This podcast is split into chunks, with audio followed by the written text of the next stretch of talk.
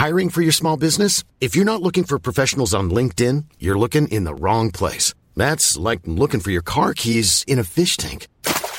LinkedIn helps you hire professionals you can't find anywhere else, even those who aren't actively searching for a new job but might be open to the perfect role. In a given month, over 70% of LinkedIn users don't even visit other leading job sites. So start looking in the right place. With LinkedIn, you can hire professionals like a professional. Post your free job on linkedin.com slash people today.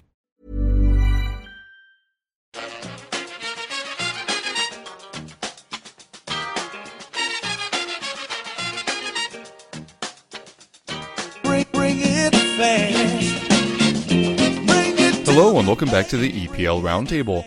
I'm your host Kevin DeVries, and as always, if you'd like to reach us at the podcast, you can do so by either tweeting us at EPL Roundtable or emailing us at EPLRoundtable at gmail.com. Hi, I'm Dan, Arsenal fan, and you can get me on Twitter at the underscore jersey underscore fits. Hi, I'm Steve McGuckin. I'm the former chairman of uh, New York Spurs, nyspurs.com. And you can also reach me at Steve McGuckin on Twitter or uh, at Northern Slant. Yeah, hi, I'm Jake. I'm Newcastle representative for the podcast. Uh, you can get me on Twitter at Jake Jackman with two N's. All right, thanks so much for joining us, guys. Uh, up first, we're just going to talk a little bit about uh, the big football news of the day, which was Arsenal winning. What was was it the 14th? I think I saw Community Shield. Um, Um, it was some absurd number. They've It won was a it. lot. They've Um, won it many, many times. yes, we have And three in the last four years. That'll do. And I'm really curious to hear how you guys view this as an event because for me, when I first really started getting into the sport, Steve, you'll know this because you were in the states at the time as well. It was the first match Fox would cover for the upcoming season. And so I always viewed it more as the beginning of the new season rather than the tail end of the old. But, you know, we talked about friendlies a couple weeks back and whether or not they matter. So instead of just asking if the Community Shield matters, do you view the event and the pageantry of it being at Wembley and everything as kind of the end of the preseason or more as the beginning of the new upcoming season? Well, we won it, so it counts this year. United Oh. won it last year, Mhm. it didn't count, but we won it this year, so it does count. And if you Yeah. think that's ridiculous, I don't care. Realistically, probably not, but I'm Hugo Courtois took a penalty. Come on, it's a friendly. Yeah, I always regarded it as a competitive friendly, to be honest with you, and I always thought it was kind of the last, the last match of the of the preseason build-up. But uh, as Dan says, there's a trophy on offer, and at the end of the season, when you're posing with whatever you won, uh, you know the shield was always there. So uh, it's a good way. It's a good way to kick off the season. It gets people uh, interested in the in the game again. But I, I always thought of it as a competitive friendly. Yeah, I, I think that's a, a good description of it. It's sort of it's it's not quite what a friendly is. It's not sort of a, a, a competitive game either. It's somewhere in the middle. And when you talk about sort of the, the first game of the new season, or or sort of the last game of of um, the preseason, it's sort of like somewhere in the middle of that as well. Like it's kind Like of a matters. weird Like it's a lot, event purgatory? Yeah, yeah, it's, it's something like that. It's sort of like, I guess what it would be, sort of like a coronation of a queen. I don't know, I don't know where I'm going with this, but something like that. You know, it's like something completely pointless. It's like doesn't really if, matter. if you rank a preseason game as a one and a regular season game as a two, it's a one point five. That's exactly what I'm trying to get at. Yeah. but yeah, it's, it's somewhere in between that, and, and you see like all the coverage on social media and, and such. Like you don't get that for a friendly, so it, it has to matter somewhat more. And, and the fact it was at Wembley. So yeah, I'd say it's, it's sort of like a, a, glorified friendly, a competitive friendly is a better way of putting it. always a, always a worrying thing as well because you you don't want any of your players to get injured, and it's sort of one of those games where at the end of the day you would rather keep your your squad completely intact, uh, you know, and that's the outcome that you want at the end of it. And obviously we had a bit of an issue with uh, with Trippier in our in our final friendly yesterday. So I think if you if you think of it in terms of like the final piece of preparation for teams to start the season next week, uh, then that's obviously you know front and center. Yeah. Um, obviously, the two teams today, Arsenal and Chelsea, uh, are both thought very highly of heading into the new season. Do you think either of them will be title favorites this year? Currently, it seems like City and Chelsea, just depending on what site you look at, are the betting favorites. But who do you guys think will, uh, or, or at least are expected to win the title this season? City. I'm surprised Chelsea are that high. Actually, I'm. I don't think they've had a great summer, and now they have to, they have European football, which is going to be extra games, and they they were short on depth last year, and they haven't really added any except for getting their loan army back. But even then, they sold Traore, they sold Ake, they sold um Loftus. Or did they sell or lo- they No, either they, sold or lo- loaned they loaned Loftus Cheek? Loftus Cheek. They Yeah, they loaned loaned- Zouma They, out. and did they sell Chalobah? yes, they did sell Chalobah That's what Watford. thought. Yeah, it's Chelsea have like 50 loan players. I'm okay with getting it, it confused, but um, yeah, I I don't think they've had a great summer. I don't really regard. I think they're third favorite at best. I have City as one, and United as a relatively distant second.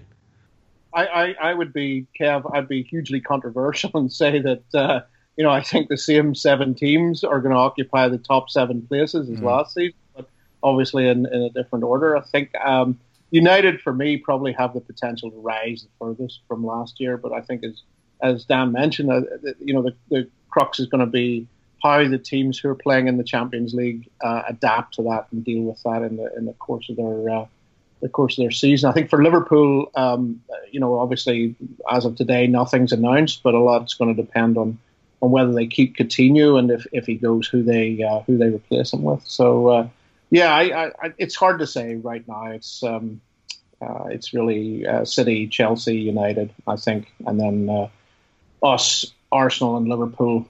Um, you know, with um, uh, with Everton in the mix. I think Everton have, have had a pretty good uh, off season. So um, yeah, it's hard to see. I, I was surprised City sold Iheanacho to be honest, but I suppose given who the, who else they have That doesn't And- seem to rate him particularly highly either. And their ability to go out and get whoever they want, it makes perfect Yeah. sense. So uh, And, the, and there is a buyback in there. Yeah, right, and I think Lacazette uh, will turn out to be a good signing for uh, for you for Arsenal. And, and, and the other one, I suppose that, that's still unresolved is Van Dijk. Uh, I mean, it, it, it depends really where he ends up as well. So. we'll I mean, see. if Liverpool get Van Dijk and Keita, they're title contenders. But Mhm. It currently looks assuming like that's they're not doing happening. neither after Yeah, they're both it looking does. super close at times. Yeah, I was concerned for, for a point, but um, it uh, knock on all the wood, but no, I don't think they're going to happen at this point. Yeah. I think Van Dijk could happen. I, th- I think that's that's one that definitely could happen. Mm. I, I think he's gonna he's gonna have to leave, and I'm not completely buying the Chelsea rumours. I don't know why they'd want another centre back, Having It doesn't really make much Andreas sense. Christensen Yeah. back. Yeah. And having Antonio Rudiger as well. It doesn't really make much sense for them to get him. So I, I think you, I think he'd probably end up at Liverpool if I had to if I had to guess. But I think I think Liverpool are, are definitely an outside bet if they don't go into the Champions League. I think if I think if they lose to Hoffenheim and maybe play and just squander the Europa League if they get into it, they've definitely got a chance. They've got um, you know they've they've got a lot of goals in that attack. I think they're going to lead the goals in it, uh, lead uh, lead the league in attack in uh, goals this year. I think definitely Salah. Yeah, the way they played against Bayern Munich was just incredible. To watch. They're going to be so fluid. Yeah. Like the, the fluidity for for a lot of the lesser teams as well is going to be so difficult to defend against. I think they're going to. I think they're one that could potentially. I, I if they bring in a couple of players of the they level probably of have the Van most and variance in where they'll finish. Like I can Yeah. see them finishing anywhere between fifth and first, Mm-hmm. Yeah, I could. whereas I, I everyone agree else is more of a two or And three. we're, and we're just spot. basing that on whether or not the defense exists this year, correct? yeah, pretty much. Because nobody has doubts about that. Well, fact. and injuries. Right, that's fair. And and Well- as Steve mentioned, I, I don't think the Coutinho thing will happen, but I've also very publicly said I didn't think the Neymar thing would happen. So, so interesting. In fairness, I didn't think that. I thought that was just bull as well, but then it wasn't. yeah, Then it happens. it's incredible. And also, shout out to my employer, Goal, for being the source of the article from last year. Uh, the week before he signed his contract extension, which added the 222 million euro release clause, saying that it was a part of a ploy to get him to Paris, and uh, that also got mocked a lot at the time. And here we are. So, In a very go. weird, weird world. Yep. Well, I mean, when you think about it, Kevin, you and I have spoken about this before. I mean, the, the release release clause is really in a in a world where you have a universe of a very small universe of clubs to whom money is no object. Basically, release clauses are you know you just pick a number.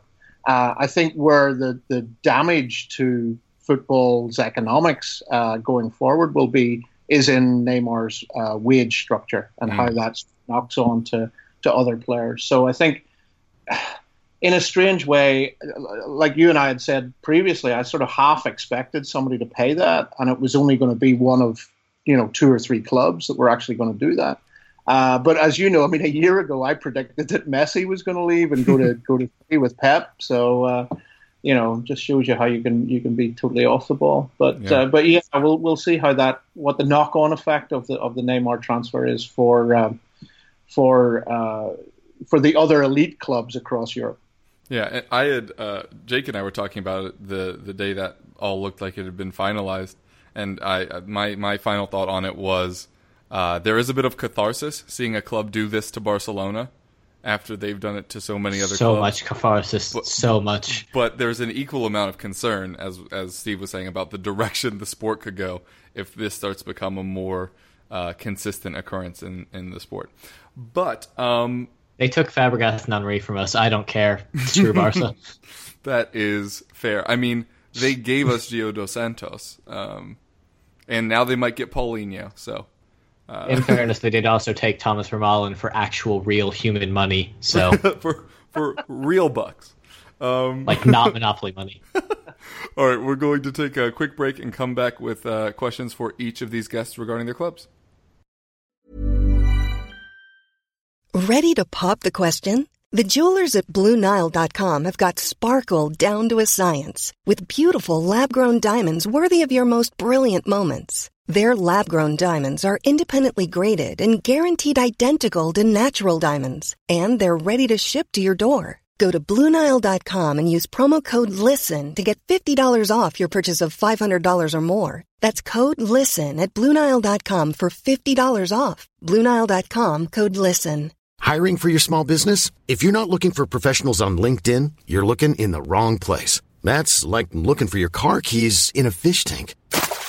LinkedIn helps you hire professionals you can't find anywhere else, even those who aren't actively searching for a new job but might be open to the perfect role. In a given month, over 70% of LinkedIn users don't even visit other leading job sites. So start looking in the right place. With LinkedIn, you can hire professionals like a professional. Post your free job on linkedin.com slash people today. All right, and we are back. Uh, Dan, we'll continue to lead in with you and your hype about your uh, quote-unquote trophy slash shield today. It's definitely a shield. It is a quote-unquote trophy. Um, my question for you is going to be about Alexis because Wenger came out this week and basically just kiboshed any potential uh, news that he may be leaving. Said he's staying here this year. The only issue with that is he has said that about players a lot of times and been wrong frequently with uh, Van Persie, with Nasri, with Clichy. So, how confident are you even with him saying that he's staying, that he is staying. And if he if you do think he's staying this season, do you think he'll stay beyond it? I'm quite confident in him staying this season, though I don't think that's the right decision, and I don't think he'll stay after this season. Like I, I think the only way it's worth it to keep um, Alexis and not and throw away the let's say 50 60 million pounds we would get for him is if we win the title and i don't think we're winning the title or coming particularly close to it so yeah so yes, this year gonna walk. Yes, this year. Next year. No, next year. And then he's gonna be the best Bosman in. I mean Lewandowski, but mm. one of the best Bosmans in recent history. Yeah. Any any thoughts on where he might end up? City. Yeah. Yeah. It just maybe Chelsea. I I don't know. City seemed to be the obvious one. They're the ones who are linked. in the connection to Barca back then. Yeah. Well, I'm not. I still don't know if. I don't know why he would want to play in the Pep system. If I'm being honest, but considering he was like stuck down the pecking order and didn't really Consider get the ball. He's, he's an individualistic player, and Pep wants a system. Yeah, it, it will definitely be interesting to see where that falls, especially for his wide men. I remember, well, was it, there, there's that Henry Sky Sports thing where he analyzes Pep and like how he tried to move around in his wide position and then got subbed off for it. And that's Alexis' kind of his thing. He's not a winger; he's just going to stay wide, provide width. Right. But I don't know. Lots of money. Straight cash, homie. you mentioned there that you don't think you're going to be winning the title this season. I think the main concern, um, maybe not a concern for neutrals, I don't think they're particularly concerned at all, but the clear shortcoming last season was the regression of the defense. Do you do you think that that will improve this season, and what do you think led to that last year? Um, I thought the midfield was terrible. It left defense exposed often. We were bad in transition because, I like, I'm gonna blame this on the role Coquelin was asked to play more than Coquelin himself because Wenger, for some reason, wanted him to. Like he, he had the same setup as in players, but instead of having Coquelin as a sweeper behind, he wanted him to go win the ball high at the pitch, which when it works is great, but it doesn't work anywhere near often enough to make up for the fact that if it doesn't work and he gets bypassed, you're gonna or teams can go in straight at our defense and that's like I, who I don't know care who your defenders are. If you're getting attacked with no cover at all repeatedly, you're gonna concede goals and you're gonna concede chances. And Mustafi had a fine, not great season, and he's a fine, not great defender, but um, and then we had, what was it, Koscielny missed some time. Bellerin was hurt the entire second half of the season. It it was a well, it was a mess, but I think the mess started from midfield more than the individual defenders. Um, the three at the back helped a lot. For the, I mean, well, it helped a lot in the games we played, but you can only take so much from the games we played because we played against bad teams and teams that didn't care. So you know, we'll see how it goes up against teams that are not bad and do care. Yeah. Um. How how much impact do you think Kolasinac will have? Um. Aside from winning you the Community Shield. Aside from that, um, and aside from being just a massive human being, like he's huge. Um, I think he's uh, well, a lot of it. I'm not sure he'll help specifically, but if we're going through or five or three at the back, he can. He has the legs to play wing back, and has a foot that can do things with a soccer ball, unlike um, Kieran Gibbs, because he has a foot that can't do anything with anything. um, I'm not really sure if they actually exist, but um, yeah, Nacho Monreal, as great as he is, he doesn't have the legs to play wing back. Like it was very, very apparent when he tried to play there. Um, so yeah, he, he he feels a need, a very desperate need, especially if we're playing three or four, three at the back. If we're playing four, it's a less desperate need, but even then, Gibbs is bad and not just getting up there, so it was a need regardless. And he looks very good, um, especially for a free. Yeah, uh, maybe not better than Alexis will be next year, but pretty yeah. good. uh, I'm just gonna go cry. Um, uh, coming to you now, Steve. Um, last week uh, we were going to touch on the Wembley factor. Didn't have time, uh, but we'd be very interested to get your take on it because there was so much doom and gloom. And then, even though it was a friendly, both Tottenham and Juventus played pretty much their first 11s uh, on Saturday, and Tottenham played very well. End up getting a 2 0 result. You don't want to put too much weight in it, but again, you know, they were pretty full 11s. How are you feeling about the move into Wembley? And what do you think the effects will be either on and off the pitch? Psychologically it's huge, Kevin. I mean, going going to Wembley, as we know, leaving behind the fortress that was White Hart Lane, you know that that is psychologically is going to be a huge hurdle for us for this season. Uh, yeah, you're right about the uh, about the Juve match. I mean, I watched most of the first half and most of the, and most of the second half, and I thought our two goals um, against Juve were uh, an example of how well we can actually do when we're we're playing that free flowing uh, type of football against a team that doesn't play a high press against us. I mean, we saw in that pretty disastrous game in Nashville, as you as you know, that we were we were pressed out of that basically. So I hope you know Poch is able to adjust to that. But yeah, psychologically, I, excuse me, psychologically, I think. Um, the Wembley factor is going to be huge, particularly in the Champions League, and particularly how we uh, uh, get off to a get off to a good start. If we can get a good couple of um, uh, solid home results early in the season, then I think we're uh, we're going to be fine. But um, yeah, it's it's going to be tough to to not have the atmosphere that we had at White Hart Lane, or even just the sense of knowing that we rarely concede or rarely lose at White Hart Lane uh, anymore. So, so we'll see. I mean, uh, in terms of you know broader issues around how the mentality of, of the, the fans thinking about the team going forward, I'm I'm actually not that worried about our inactivity in the transfer market. I mean, I don't know about you to be to be honest with you, I mean, other teams around us obviously have strengthened, so that's a consideration. But I, I know it sounds like a cop out and a cliche, but I'm I'm actually excited about the idea of having a healthy Harry Winks back, for example, because um, he's one he's one of those players who's um, who's having him available is as good as a new signing. I hate to say that. I mean, Danny Rose as well, but you know we know what he can do already. I mean, Winks has the biggest upside of anyone in our squad, I think, and I'm, I'm enthusiastic to see how he can develop for a full, full healthy season. Uh, so yeah, I mean, uh, balancing the, the two things off, I think that the squad that we left White Hart Lane with was a very set, a very strong squad.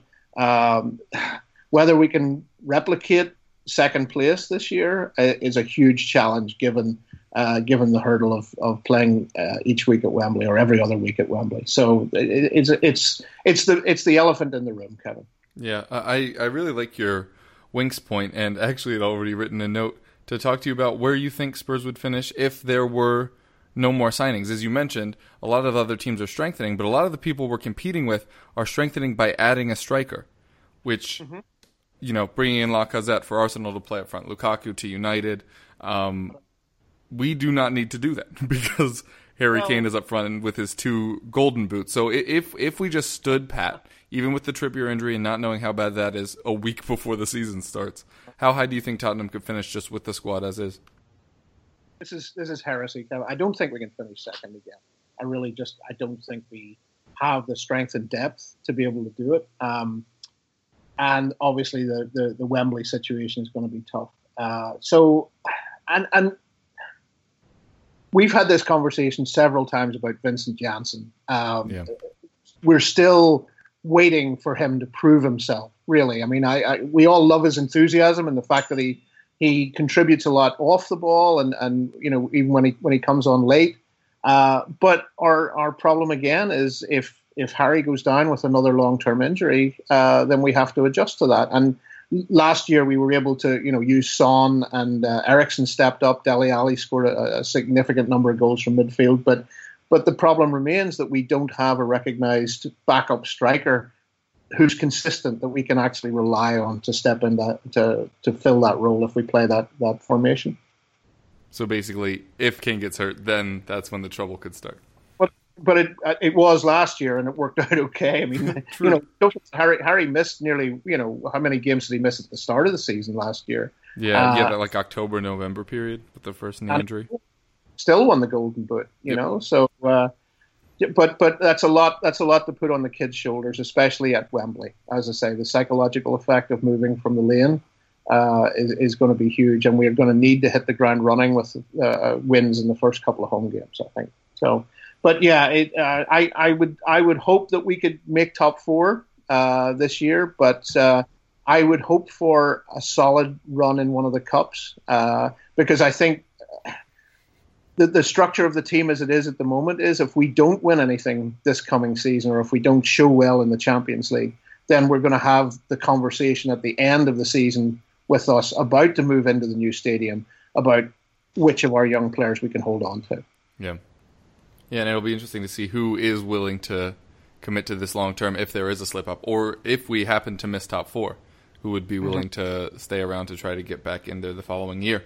Uh, kind of on a similar note, Jake, about if teams don't make signings, it's basically been your mantra this whole offseason is that you need to add, especially up front. Um, there is rumors between Dan and Jake here of potential Lucas Perez either loan or, or signing if that doesn't happen, if you don't make a signing up front, how do you think the whole Gayle Mitrovic, Ayoze Perez situation will work itself out? Uh, we will definitely sign a player up front. Whether they're going to be a good player or not, I'm not so sure. At the start of the summer, I had some sort of pipe dream that we might get Michy Batshuayi, uh, and it was possible at one point. But Chelsea need to sign another good. striker. Chelsea need to sign another striker, and it, at the moment, it doesn't look like that's happening. So we've moved on. Uh, Rafa's been very clear in his quotes about signings. He said he, he hasn't been able to get the players that he wanted to sign. Whether, and I think that's mainly because of the budget, and, and we are in a very unique situation. Without we we never got parachute payments because we came straight back up. So sort of the, the hit of relegation is coming more this summer, which makes it quite difficult for us to, to put fees out there. And with the uh, Mikel Moreno uh, Merino deal from uh, Borussia Dortmund. It's been a loan with an obligation to buy, which is very much a, a, point of pushing the, the spending to next summer rather than spending now because we just don't have the budget.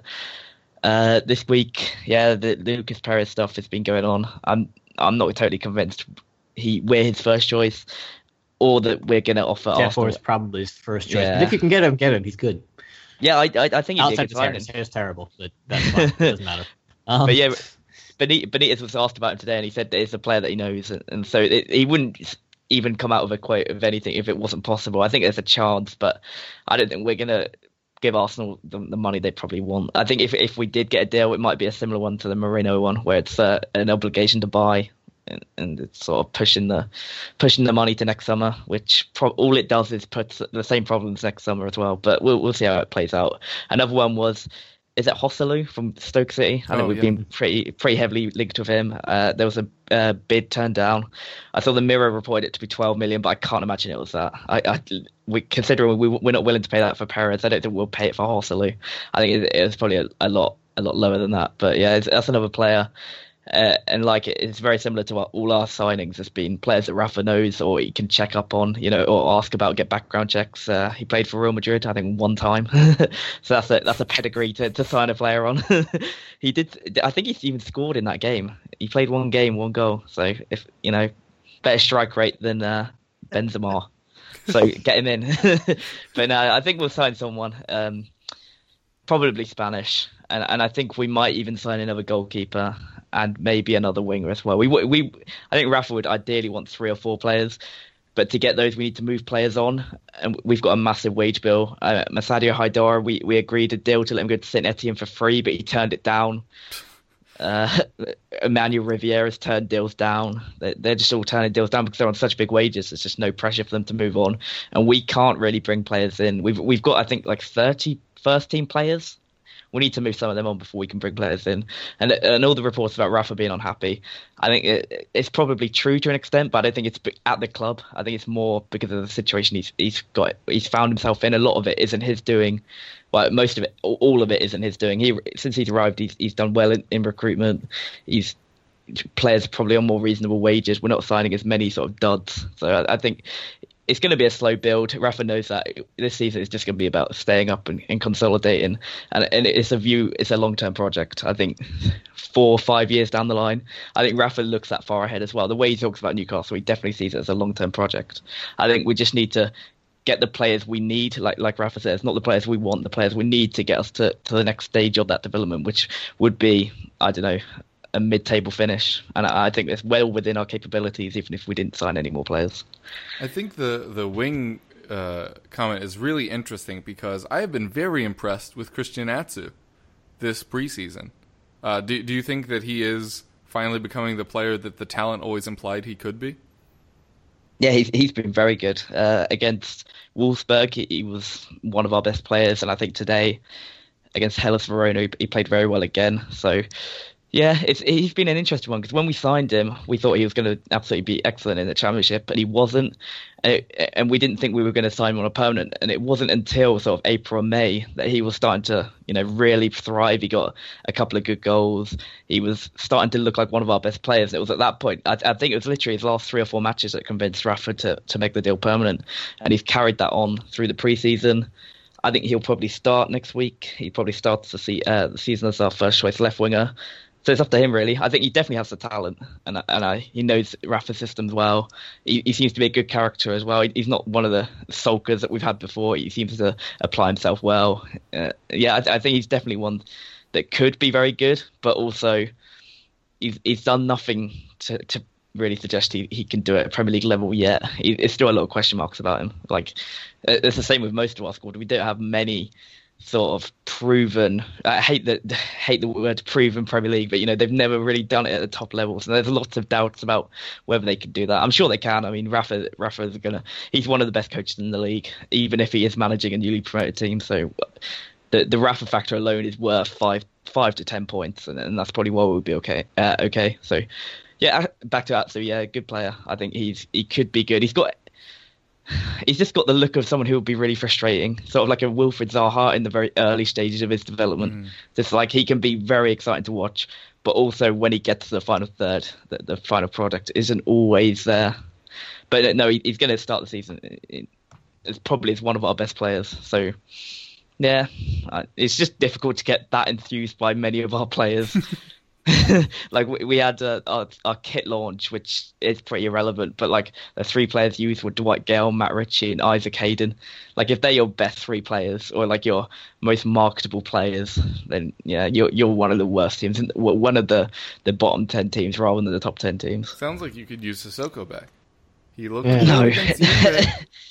against you, I heard, and, and if anything, that's just getting him getting him in the team for his homecoming next week. Which, if he if he starts at, at St James's Park next week, he is going to have an awful game because he's going to get so much stick. And If he Moses does, Sissoko it might be at right back. Yeah, I was going to say Oh. uh, he might play right wing back. Yeah. Which If he- be dead. if he plays right wing back, then Christian Atsu could get a hat trick. Everybody, But put yeah. him he gets three good teams. shots on goal before they go in. Uh, he will on the way get you're shots. describing him. Yeah, he he's going to get jobs if he's against Moussa Sissoko. Yeah, that, if he plays next week, I will be very confident we'll get a result because he is not only an awful player, he is a, has the worst mentality of a football player I've ever seen at uh, Newcastle, and he is not going to be the type of player that reacts well to to getting booed and absolute getting pelters from the stands. He's not that type of player. I really hope he starts. Well, we will we will see. And uh, looks like we'll also have time to do a couple match previews at the end. And obviously, Newcastle will be playing Tottenham then.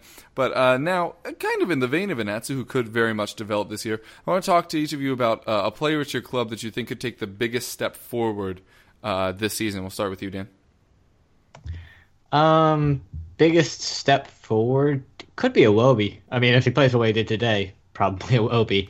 Um, him and Bellerin could both take steps because you know young players potential. Obviously, they could.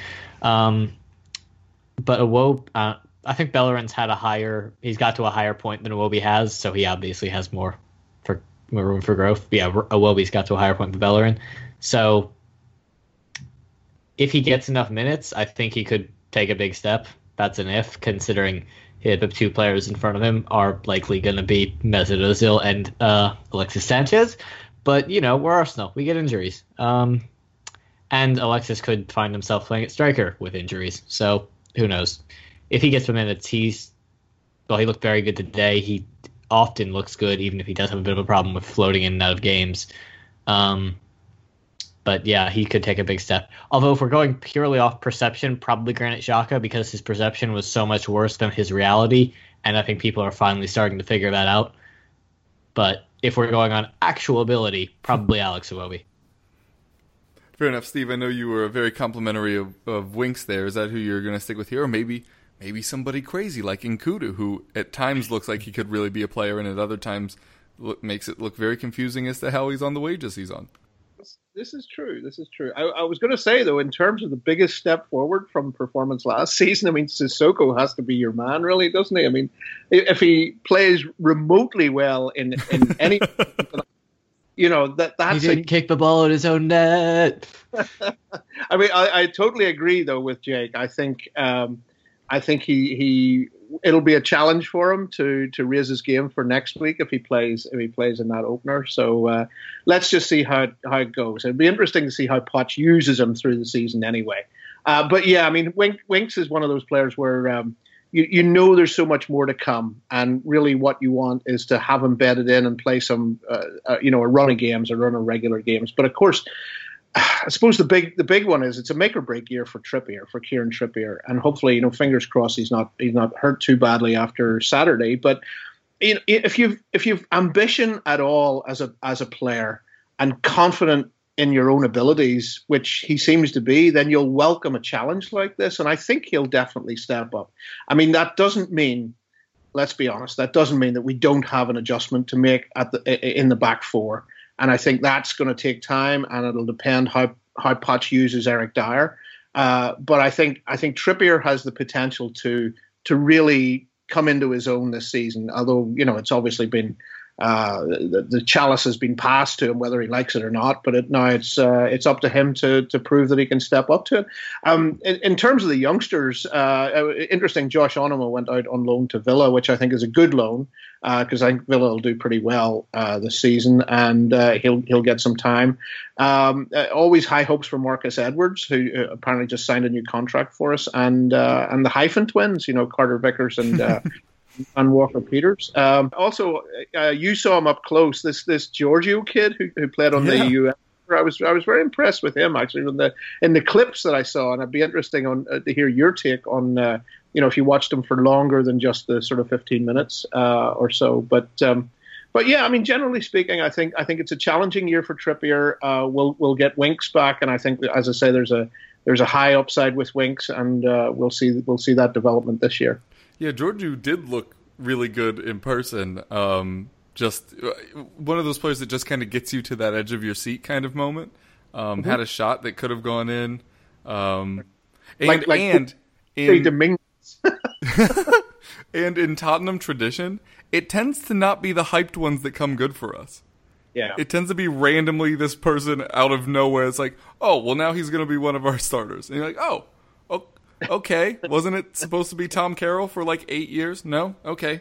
It'll be Mason, then Bentaleb, then Winks, obviously. Um, so in that mold, it could be Georgiou that all of a sudden comes out of nowhere. We do need help on the wings, especially if Kane would get injured, because then it puts Son up front, leaves kind of a gap there out on the left. Uh, but yeah, no, I, I was very impressed with him. I was also very impressed by Kyle Walker Peters on the left, which is not where we need him. Um, but he did it for the England U20s, and then in I think it was the second match uh, against Roma, he was playing on the left, and he looked very assured over there. So interesting to to see how he works out. But yeah, obviously in in modern times, just loads of young talent uh, at Tottenham, and with a manager like Pochettino, always a chance that one of them breaks through. All right, and Jake, is there anybody at Newcastle that we should uh, be keeping an eye on there? Yeah, I've actually got a few for this question. Uh, As much as I was bemoaning our lack of quality, that that that means that there's chances for those on the fringes to come in and, and sort of grab their opportunity and prove what we've always thought about them. Uh, I'll start. I'll start with one that uh, I w- that I always start with every year. I talk. I say it could be his year, then he gets injured and misses the whole season, and that's Rolando Aarons. He's such he's such a talent. He's like um, he's so quick, dynamic, can beat a player, got a good shot, good cross. He's got everything to be a good Premier League player. And he every preseason I get convinced by him, and then he goes down injured and misses the rest of the year. And then the next season, it's like he's never been injured. He's exactly the same player, and he gets better as well, which is weird considering he's injured for such a large period of time. So hopefully he stays fit, because if Atsu doesn't work out, I think he's definitely one that could come in and, and have a strong season. There's also a certain Alexander Mitrovic who is still only 22, if you'd believe it or not. That's still incredibly young for a striker. Wow, Espe- seriously? Wow. He's I he's didn't- 22 years old. Yeah, Oh my Wow. god, he scored on us when he was like 19. yeah. He, he is a huge talent. Like he's he. There's a player in In there. both meanings of the word. exactly. I've, I've just like loaded up Twitter now. and There's an interview of him, and, and the headline is: "I used to hurl rocks at trains, but football saved me, and fatherhood made me a man." That if there's not a better description of a man of a man throwing her, uh, rocks at trains, Alexander Mitrovic. So yeah, 22 years old, and we, we haven't signed a striker. Dwight Gayle's hamstrings are made of ham, so we might need him to, to play quite a few games. players' stuff are made out of. So uh, yeah, he's going to get a lot of chances. And he, the last Premier League season we, we were in, I think he scored nine goals, which considering he's playing in an absolute basket case of a team, it's not that bad.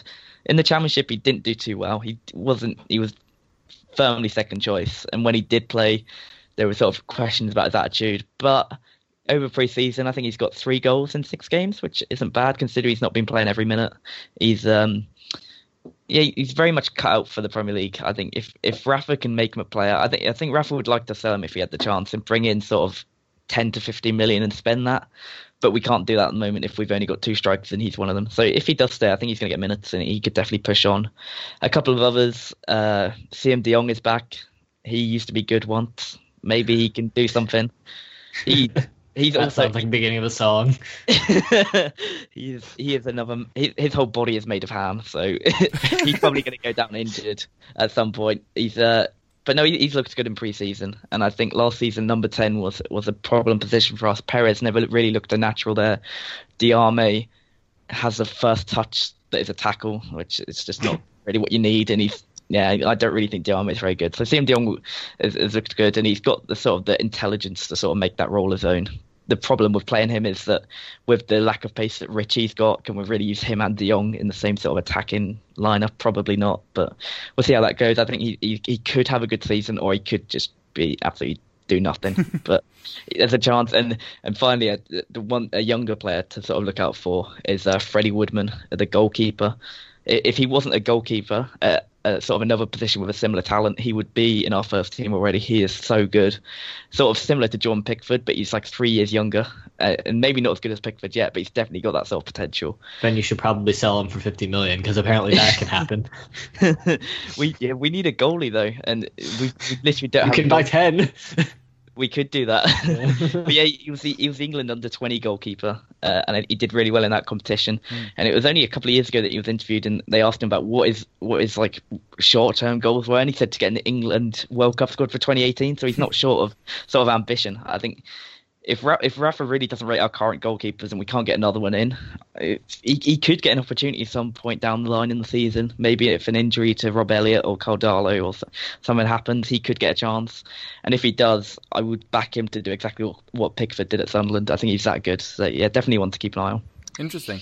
All right, well, Jake, uh, we'll stick with you uh, and uh, talk about this Newcastle Tottenham match. Obviously, your first match back up, as we joked about earlier. Your last match at home against us went fairly well. What are you expecting in this one? Yeah, we we sort of have a good record against Tottenham recently. I think we, we the, in our relegation season we beat you twice. So like, and in the season before, I think we've won our last four matches at White Hart Lane or something ridiculous like that. I know we won't be playing there this year, but it's a game that we normally do quite well in. And Rafa's record against Tottenham as a manager is, is very similar. I think he's won all but one. So like the, all the statistics make me think we've got a chance. Uh, I don't really know what our team's going to be like. Gayle didn't play today, but Rafa said he, he should be fit for the Tottenham game, so he'll probably start, even though he's not had much of a preseason. DeAndre Yedlin is not going to play. I think he's injured, so that means Javi Manquillo will, will play. And if he's if we get there, Marseille, Javi Manquillo, I, he, he's probably going to be a fine deputy. But if we get the Sunderland one, we could lose very badly. he, there's two there's two Javi Manquillos, and I hope we get the better one. And I'm sure under Rafa we will. So there, the sort of injury news is sort of Yedlin's going to miss it. Gayle should be fit. Um, You could I'm get not- Javi Manquillo or you could get Javier Manquillo. Yeah. We've uh, the, the the Shelvey I think is is going to be an interesting one this season. Um, he he looks as fit as he's ever looked. He, he's matured a lot under uh, during our season in the championship, and I think he's going to have a, a, a really good season. I, th- I wouldn't be surprised if he made the England World Cup squad. I think he's that he's that he's that talented on his day. He's definitely one of the most talented players we have in England. He's just like a basket case of of an individual, but he, he's sort of improved under Rafa. He's really matured, and I think he's going to play in the number ten role. I believe I've I've been reading. I think he's going to be. We're going to play a double pivot with Marina. Marina, I don't even know how to pronounce his name. The guy we got from Dortmund. He's going to partner Isaac Hayden, and then there's going to be Shelvey in front. So, yeah, um, his first game of the season, Tottenham. Um, they've got a few injuries, or at least Trippier and Wanyama, which helps us if they are both out. We're at home. The atmosphere should be great. Benitez is a very good sort of game manager. He knows how to make changes to, to suit a game. Uh, certain teams, he will have done his research. He'll know exactly what to do. We're probably going to play counter attack. We've got a lot of pace. I think we'll get a draw. I'm pre- I'm pretty confident we'll get a draw. I don't think we'll lose. I, think sort of the optimism around the place. St James's Park full. Then we've sold 45,000 season tickets in a 52,000 seat stadium, which is incredible. So it should be an absolutely great atmosphere, and I think we're going to get at least a point, if not more. Steve, Jake did mention the injury issues, which includes not only a missing Trippier and Wanyama, but also Rose, Son, Lamela. Uh, so not exactly the healthiest team heading into week one. How confident are you? No, I not healthy at all. I mean, uh, you know, but but our first choice team that we put out against Juve uh, on Saturday, I think, is a pretty pretty strong lineup. And Newcastle are have been my personal bogey team. I don't think I've ever seen us beat Newcastle, to be honest with you. Uh, and as I was saying earlier, when you when you look at the the fixtures when they come out, uh, you you see that your first game of the season, you don't want to play one of the promoted teams. You don't want to play the the best of the three promoted teams, and you certainly don't want to play them away at a place called St James's Park. So, so it's going to be it's going to be a challenge for us. Uh, however, I think I I think I'm going to take us to to turn the bogey around this year and actually uh, come away with the points. Uh, but I, I think an awful lot is going to hinge on the Trippier injury because then that's going to affect whether where he plays Dier. Does he play Dier as part of the back four? Uh, or does he, you know, just um, just go with the three and hope that uh, Jan and uh, and Toby can can cover the uh, cover the the flanks. Um, so yeah, I mean, and, and we talked earlier about Sissoko, whether Sissoko plays in that in that position. Uh, it was interesting. You, Jake, you were talking about Pickford. Uh, uh, there was a Spurs fan tweeted uh, after the Pickford transfer. He said, "You know, thirty million for Pickford's not that not that bizarre." He said, "We we paid thirty million for Sissoko, and Pickford's a better midfielder." so, but that, maybe that's a little harsh. Maybe that's a little harsh but you're right. Certainly psychologically, that's going to be tough for him if he if he's thrown into that, and it'll it'll be a cauldron as uh, as you guys always make it the first the first game of the season, particularly. So, but I do I, I think we can I think we can nick it, uh, and we need to nick something. We need to take something out of that game because, as I said. Yeah, it's going to be really important for us to hit the ground running at, at Wembley. Uh, first game, Chelsea. You know, I, what better opportunity to step up is there and to you know atone for the for the FA Cup semi final for goodness sake. And then you know we got Burnley at home immediately after that, uh, and then we've got to got to go to Everton, and then we have Swansea uh, at Wembley. So I think you know for us to get off to a good a good start, we need at least a point uh, at Newcastle and at least a point against Chelsea, and then and then we'll uh, we'll kick into gear. I think. Quick side question for you: uh, Harry Kane uh, notoriously has never scored in August, but this is the first year he's had an off season and a preseason. How? uh, Just just take a guess. What week do you think Harry Kane will score his first goal? Oh, next week, Yeah, the first one. Yeah.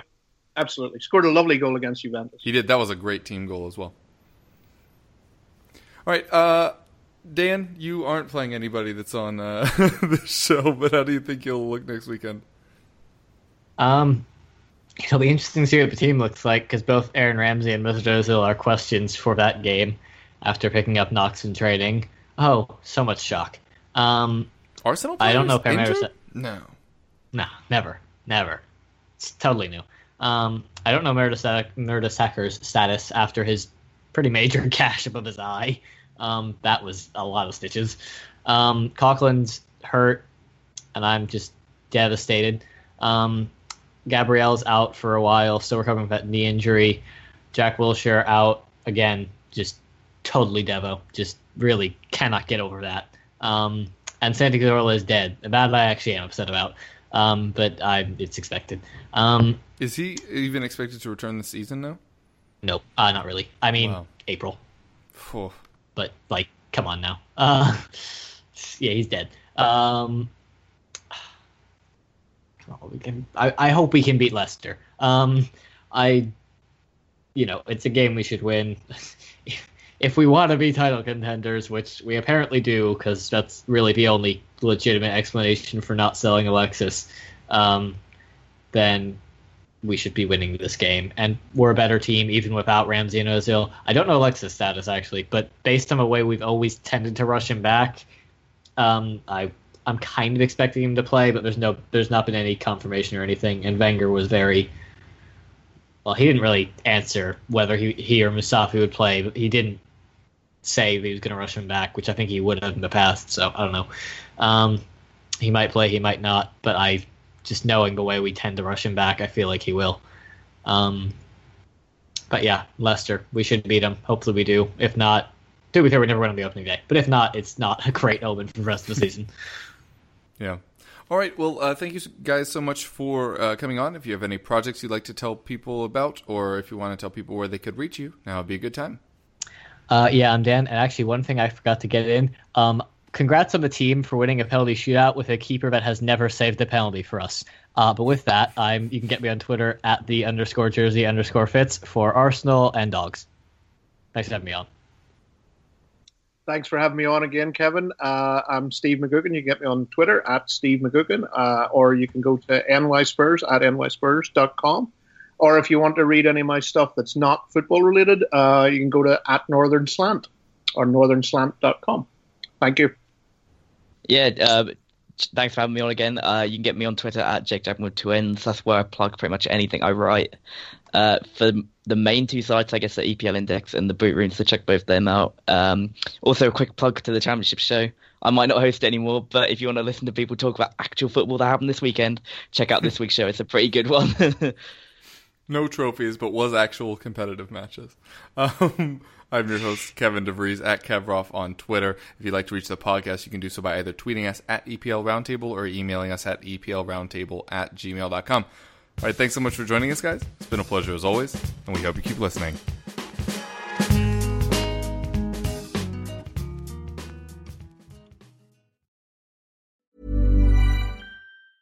Normally, being a little extra can be a bit much, but when it comes to healthcare, it pays to be extra. And United Healthcare makes it easy with Health Protector Guard fixed indemnity insurance plans. Underwritten by Golden Rule Insurance Company, they supplement your primary plan, helping you manage out of pocket costs without the usual requirements and restrictions like deductibles and enrollment periods. So when it comes to covering your medical bills, you can feel good about being a little extra. Visit uh1.com to find the Health Protector Guard plan for you.